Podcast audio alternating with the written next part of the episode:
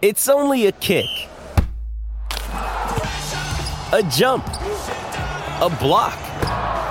It's only a serve. It's only a tackle, a run. It's only for the fans. After all, it's only pressure. You got this. Adidas.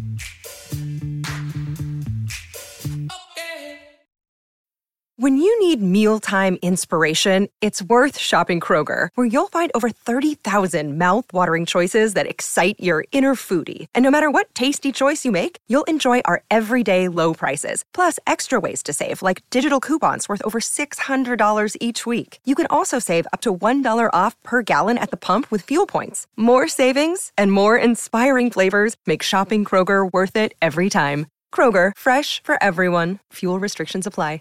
Welcome back to the show. Scotty Sattler and Matty Rogers here on a Wednesday night. Yes. Um, thank you for joining us once again. And as we start looking forward to this weekend's game at uh, games at Vegas, there has been a man that has we saw him grace our our screens and our and listen on our our radios back in the in the nineties for the St George Dragons, not the St George Illawarra Dragons. That man's name is David Nui. So he's been on this crusade for many many years Yes. in the country of the United States, hasn't he, Rat?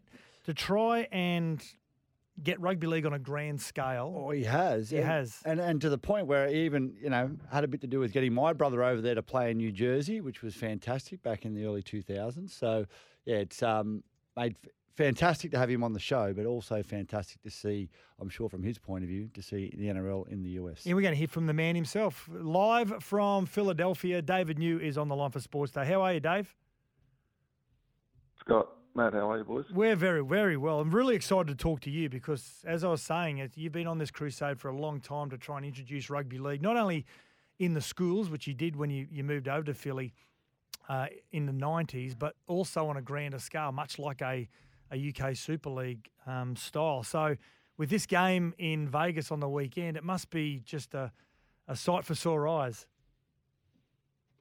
Yeah, it's really exciting. You know, as, as you guys mentioned, I've been here a while. It feels forever, almost 30 years now. So, seen a lot of things happen over that period of time from, you know, the, the ground up, from just trying to get the game started very humbly from guys playing and learning the game, uh, putting on internationals, having you know teams such as Australia, the Kangaroos coming across and playing here, England, New Zealand, uh, a national club competition, and now watching the NRL come here. It's kind of surreal, but uh, very, very exciting. Can't wait for next Saturday. Now let's go back that 30 years because you moved over to Philly as a teacher, and that's is that when you started introducing rugby league into schools, Dave? It was, you know, it was a combination of things. It was one, it was introducing the game, you know, to kids, you know, various in various forms from from flag, rugby league, try to remove some of the contact and get people more interested because, as you imagine, in the 90s, talking to schools about playing rugby, you know, a sport without shoulder pads and helmets, it was a little concerning. So, you know, sort of modified the rules and, and got people interested that way, or anyway, any way you could get them to hold a ball. And at the same time, we had a team from Glen Mills schools where I worked with the staff members who played against others that we formed a, a, a club competition. So it was almost like the longest yard, right? The school was a, Wow. a place that kids were sent from the courts from around the, the country. Uh, some kids from gangs and bad situations. So the staff were big, strong college athletic um, um, former football players who really converted to the game of, of rugby league quite easily. So seen a lot and um, seen the ups and downs, and this is certainly we're up at the moment and really enjoying what's coming. Now, how was it received in those early days, Dave? Like it, they must have. I mean, I've I've trained with some American sides out here, and, and sometimes the, the concept of, of play what you see in front of you is a little bit foreign to them because it's you know um, in American football it's like the play is the play and you run that play. Um, how was it received that ad lib type of football where you just sort of go out there and sort of you, you express yourself with your skill? Yeah, it's funny because you know for the most part, if you got some basketballs to cross over, that was all right. You know they were used to playing in space and and moving the ball around. But a lot of the footballers, if they came from a, a defensive position, they never touched the ball. So yeah, when guys were on and they were breaking them in half. But when they didn't have the ball, they'd just take off down the field. They'd be blocking people and knocking over. So the first games that we ever played, you blokes would be laughing. It was just crazy, you know. So you just had to try and get them conditioned to you know, pass backwards to move forward it just made no sense to them. But certainly the contact and the ability to, to sort of touch the ball and play on both sides of the ball was exciting for them. Now, I remember talking back in around 2007 to yourself, Dave, when, when we were at the yep. Gold Coast Titans, and and it's just it seemed as though it was just on the verge of a possible Super League uh, type scenario starting in, in the US with with teams in different in different states and different cities. Now the NRL has said they're you know possibly looking at a Super League in the US. I think it'd be ludicrous if they went and bought the UK Super League. It loses too much money. But to start a Super League style in the US, how do you think that would be received? Uh, I think there's an opportunity, right? There's, there's certainly a massive sports marketplace. The population could could satisfy the style of game and you know, the dynamic nature of rugby league. All those things make make sense totally. When we tried to do it way back in 2007, it was related to a media partnership. So it happened to be a, a conversation and a relationship with a network called Spike, owned by Viacom, and they were the guys that presented the original uh, Ultimate Fighter. So we looked at it as a way of trying to get out into the community, in the marketplace, and across the country and identify athletes in a TV-based program that got them to have an opportunity to play in this professional rugby league competition. So we actually were all the way down the path, and then the market crashed, mm. as you mm. might recall, 2008. Yep. So they pulled back, pulled back funding. So I've always believed that there's a place for a professional level of this game where you can get the bottom, you know, the grassroots work you can get it into the high schools and into the universities, and then you can work from the top down, and all those things can meet. I still believe there's an opportunity for a professional rugby league competition here done right. Yeah, well, I, I believe it too. Given in the last probably decade, we've seen the rise of Major League Soccer, mm. um, which is not the staple in, in the US. We've seen the rise of rugby, uh, Major League Rugby over there with um, you know, uh, the Giltinis and you know Texas, owned by Adam Gilchrist at the time, uh, an Aussie. Um, it's a huge market. I mean, given that they do have those staples, are you, are you trying to crack into those markets, or are you trying to create a whole new market for itself? Not, you're not trying to steal from other sports. You're trying to create something new. Is that what is that what the sort of the mission would be? Yeah, I think, I think it could be a combination of both. If you look at soccer, when I got here in the early '90s, there was a lot of expats, you know, hmm. and, and, they were trying to get the game up and moving. But some of them were, you know, well oiled. They had, had a ton of money, so they have the ability to take you know a global game like soccer, find a community here in the US of, of, of initial adopters, so people from all over the world that love soccer, and it started you know quite humbly, but you know, just recently, a soccer franchise are selling for close to half a billion dollars, mm. five hundred thousand dollars. That's in a period of thirty years. Yeah. And if you look at the other sports, lacrosse has grown here. So there's every opportunity for rugby league to really, really find its place in the market. People tend to say that they're going to get confused by rugby union and, and, and the other versions of rugby, rugby sevens that are here. But I see it, and I've always believed that, that rugby league looks way more like American football, which they understand, than the other two. And and you know, no disrespect to rugby union, Matty. I know you played both. Yep. I played both as well. But just for this audience, for this marketplace, for a produced, you know, product for broadcast, whether it's you know free air or streaming, it makes sense. So you know, smart people, people with who are well resourced, that can fund those sort of opportunities.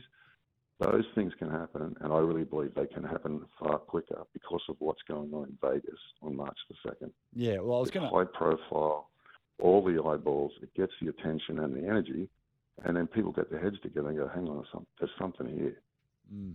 Yeah, well, I was going to ask you off the back of this Vegas trip, and, and I can only imagine it's this isn't going to be a one-off. I, I can imagine this being, you know, next five or six years, they keep going back, and the crowds, you know, continually growing every year, and the excitement around it becoming more and more. What hopes for, um, do the local community have? The, I mean, the rugby league community, and I know it's not a huge community, but it's a passionate community. What what would you love to see come out of this, Dave? I, I think they've got high hopes for a good reason is that finally they've got an opportunity to direct people to something major in this country around a rugby league event. It's massive, four NRL teams. Then they can point them to the television. If they can't make it to Vegas, they can all watch it live on Fox Sports. So they can sort of tell their friends and their community, here's where you can watch it on a platform which normally they wouldn't get. Mm. which is exciting for them. Mm. And then all the energy that comes from this, all the guys that are going to come and play in the Nines tournament that's going on out in Vegas next um, Thursday, this Thursday and Friday coming, or a Masters tournament, or a Combine. All those people are going to go back to their communities really excited about what's going on, which exponentially, you know, helps to grow the game. You know, those things help this thing to move forward, you know, collectively. So there's so many things that are going to come from it that we don't really know about now. That that ideally we're going to see, you know, months after this event, knowing that they're coming back again next March. And, and according to you know what we've been told, it's going to be a five-year plan. Mm. A lot of good things can happen in that period of time. Absolutely. I know it's in Canada. Remember the interest that the Toronto Wolfpack got Yeah. when they first come into the Yeah, yeah. first Yeah. division of the of the Super Well, League. I'm just, I'm, I'm not excited. I'm, I'm think, it- is are are the licenses are the licenses for sale for the for the US NRL side? Yeah, we might be worth getting in on one early. hey, hey, Dave. Out of all the um, the cities, if you know when you were looking at cities back in 2007 that would be hosting potential Super League rugby league teams, what would have been the most popular city to play for for a player? Uh, two ways to look at it. From a from a business standpoint, it would be the major media markets. You know, New York, Philadelphia, L.A., Miami, Dallas. So almost mirrored some of the football teams. And for a player's perspective, somewhere warm. You're really going to have to make sure. you're really going to make sure that you, you you know the seasonality of the tournament's important, isn't it? It's not just about you know the ability because this country's so massive. You know, you're seeing football, you can play and it's bright sunshine on the west coast and it's snow on, the east coast. So those things are going to come into consideration, uh, but also competition. You know, who you're up against, what's their ideal time. I think all of us would think it would make sense is right about now. NFL's finished. Well, you know that, that desire and appetite for contact and football style, and, and let's let's face it. Now our ball looks similar. We play on a similar shaped field, and the rules and the strategy are very similar why not try and find and capture a time of the year that makes sense? You know, if you look at what's going on with the rock and the and the spring football, Yes. they're trying to do the same thing. So Yeah. that there's kind of a race for where's the opportunity and where's that lie. In in my mind, it's somewhere between, you know, the end of February, early March, like we're talking about now, up until probably May or June. Because mm. when summer starts here, it gets very busy in terms of you know, the competition for people's attention. Americans love to go to the beach and Mm. do all their summer stuff. And, you know, they go on holidays.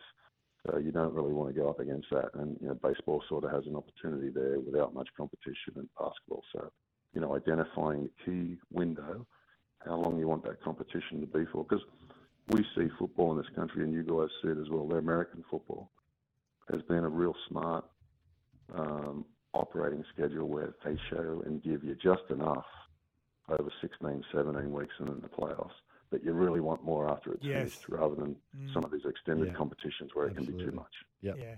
Good stuff. Hey, Dave, it's been great to catch up because you've been at the coalface for many, many years over there. You've been- Pioneer. Yeah, absolutely. Been com- preaching to the converted here. We'd love to see it happen. And I think come Saturday, Vegas time, Sunday Australian time, you'll have a you'll be smiling like a Cheshire cat. And let's hope that one day your dream comes to fruition and you're heavily involved in that. So thanks for joining us on Sports Day, Dave, because we know it's getting there late at night where you are in in Philly, Philly, at the moment. absolutely. So we're uh, we're uh, very privileged to be able to have you on air tonight. Thanks very much. I appreciate it, guys. It's, it's wonderful. As I said, you know, I'm excited about it. Can't wait for Saturday. And hopefully it's something that all rugby league fans will be really proud of and excited to see get bigger and bigger.